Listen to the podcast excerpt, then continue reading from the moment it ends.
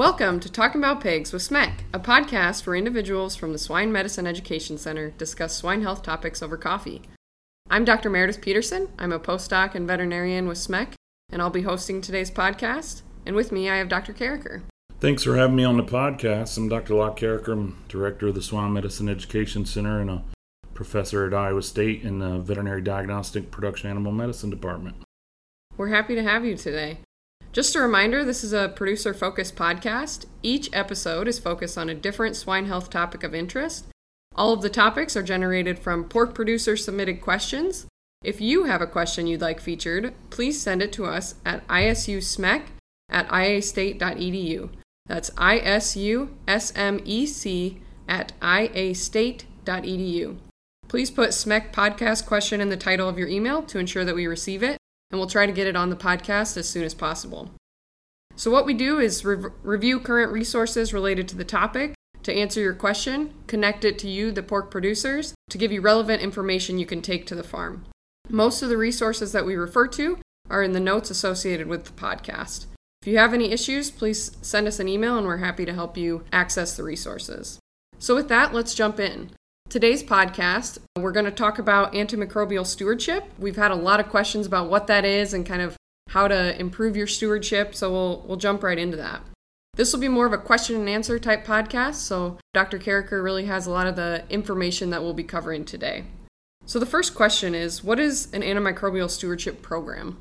So, an antimicrobial stewardship program is a formal approach to making sure that we maintain the value to the antimicrobials that we have available as most people know, resistance um, is increasing in both human pathogens and animal pathogens, and that resistance can be traded and transferred such that those um, resistance elements and capabilities and genes really move in kind of a global manner through our entire um, ecosystem. And so, as a result, we have to treat antimicrobials as if they are a limited resource, a non renewable resource in a sense rather than something that we can continually get more of. We have few new drugs in the pipeline, and um, as a result, it, it's important to formulate a very structured approach to stewardship. And so, what's happened is in a variety of medical fields, both human, animal, um, and environmental, people have developed some core components of antimicrobial stewardship to sort of guide how we preserve the use of these drugs.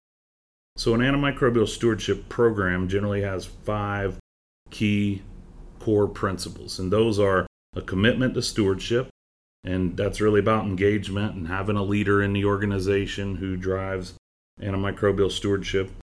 You have to, number two, have an advocate for a system of care to prevent common diseases. So, a focus up front on prevention versus treatment after infection, which is something we already do in the swine world.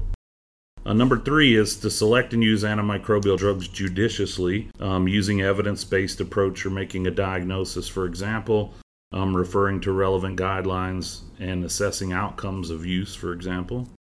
The fourth core principle is to evaluate antimicrobial drug use practices, so collecting some feedback on how well drugs work in clinical cases and using that to inform efforts and then the fifth core principle is to educate and build expertise. So to consistently adapt new technology, new science, new information.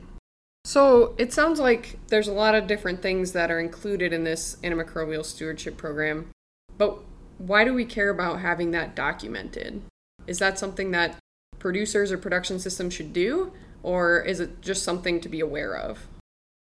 So, in human medicine, uh, these programs are formal programs and they're documented um, as part of a particular clinic or hospital or system of hospitals approach to how they use antimicrobials and how they um, preserve their efficacy.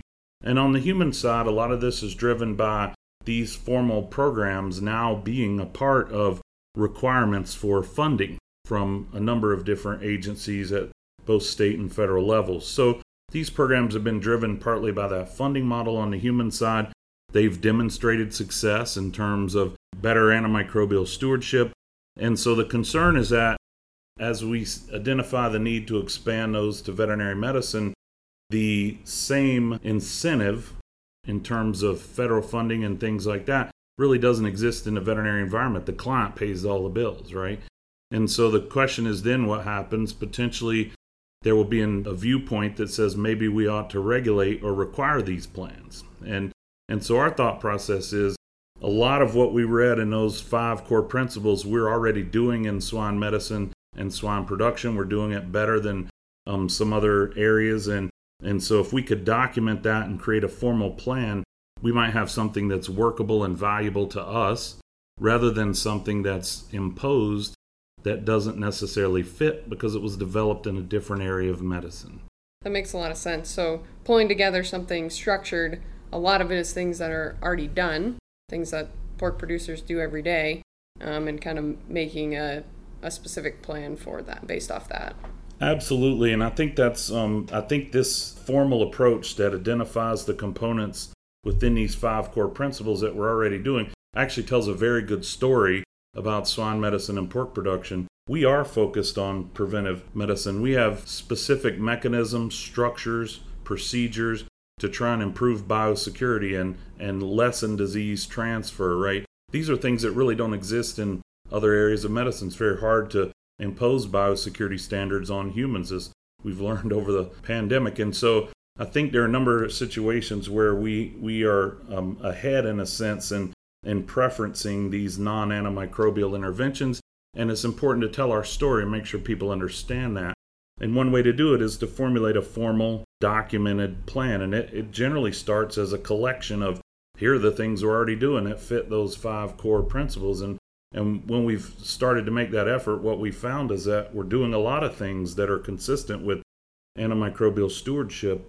We just haven't taken the time to formally collect them and then package them in a way that we can communicate those things better. For sure. And I think that that leads into my next question really well. And and that is how is antimicrobial stewardship different than judicious use of antimicrobials? So are those kind of interchangeable terms, or what do those those mean? Yeah, that's a great question because um, judicious use is something that we've been talking about in swine medicine and pork production for decades, and really it's one of these five broader core principles. So judicious use is still something that's very important to stewardship, it helps us incorporate the most current scientific information, make sure we're getting the right drug in the right place at the right time. Um, but stewardship encompasses a lot of things around that. So, stewardship is a broader treatment of what we're doing to make sure we're using antibiotics as um, judiciously as we can. For instance, the emphasis on advocating for systems of care to prevent common diseases that's a preventive effort, right? And and that's not really using drugs judiciously, but it's certainly part of stewardship. So, stewardship and these five core principles are broader than just using drugs judiciously, but judicious use is a, is a key core element. That makes a lot of sense. Stewardship is a bigger umbrella in which judicious use falls underneath. So, the next question is how can I, or how can this pork producer, improve their stewardship? What are the kind of tangible things that they can they can start doing now in order to improve that? Yeah, so I think the first thing is um, being aware of the five core principles as they've been outlined by the AVMA um, in the veterinary medicine context, and then really starting to think critically about what are the policies, procedures, practices, programs that you already have in place that really help to support each of these five core tenets of stewardship. And I, I think that's a good starting point is really um, most farms I work with, they have some sort of biosecurity plan, usually have some sort of written program, right? So that would fall in priority number two advocate for a system of care to prevent common diseases, right? Um, commitment to stewardship, clearly identifying who makes the antimicrobial decisions and, and what's their training and background or, or level of expertise to really guide those stewardship endeavors, right? How often is stewardship represented among all the other influences in how the system is managed and guided and decisions are made. You know, evaluating antimicrobial drug use practices, taking a, taking an opportunity to look at treatments in a group and, and understand how that contributed to that group's outcome, for example.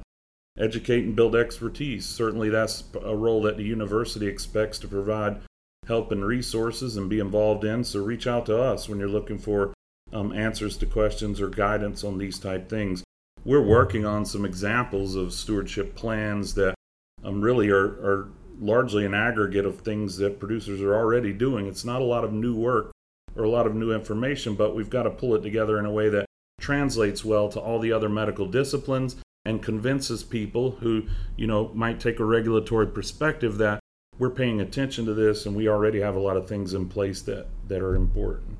That makes a lot of sense. And I think that kind of points to some of the key takeaways that um, producers can can focus on from this episode. And probably the biggest one is just being educated about what antimicrobial stewardship is um, and kind of what all falls into that. So, yep. just to review those those components of a antimicrobial stewardship program, first is a commitment to stewardship.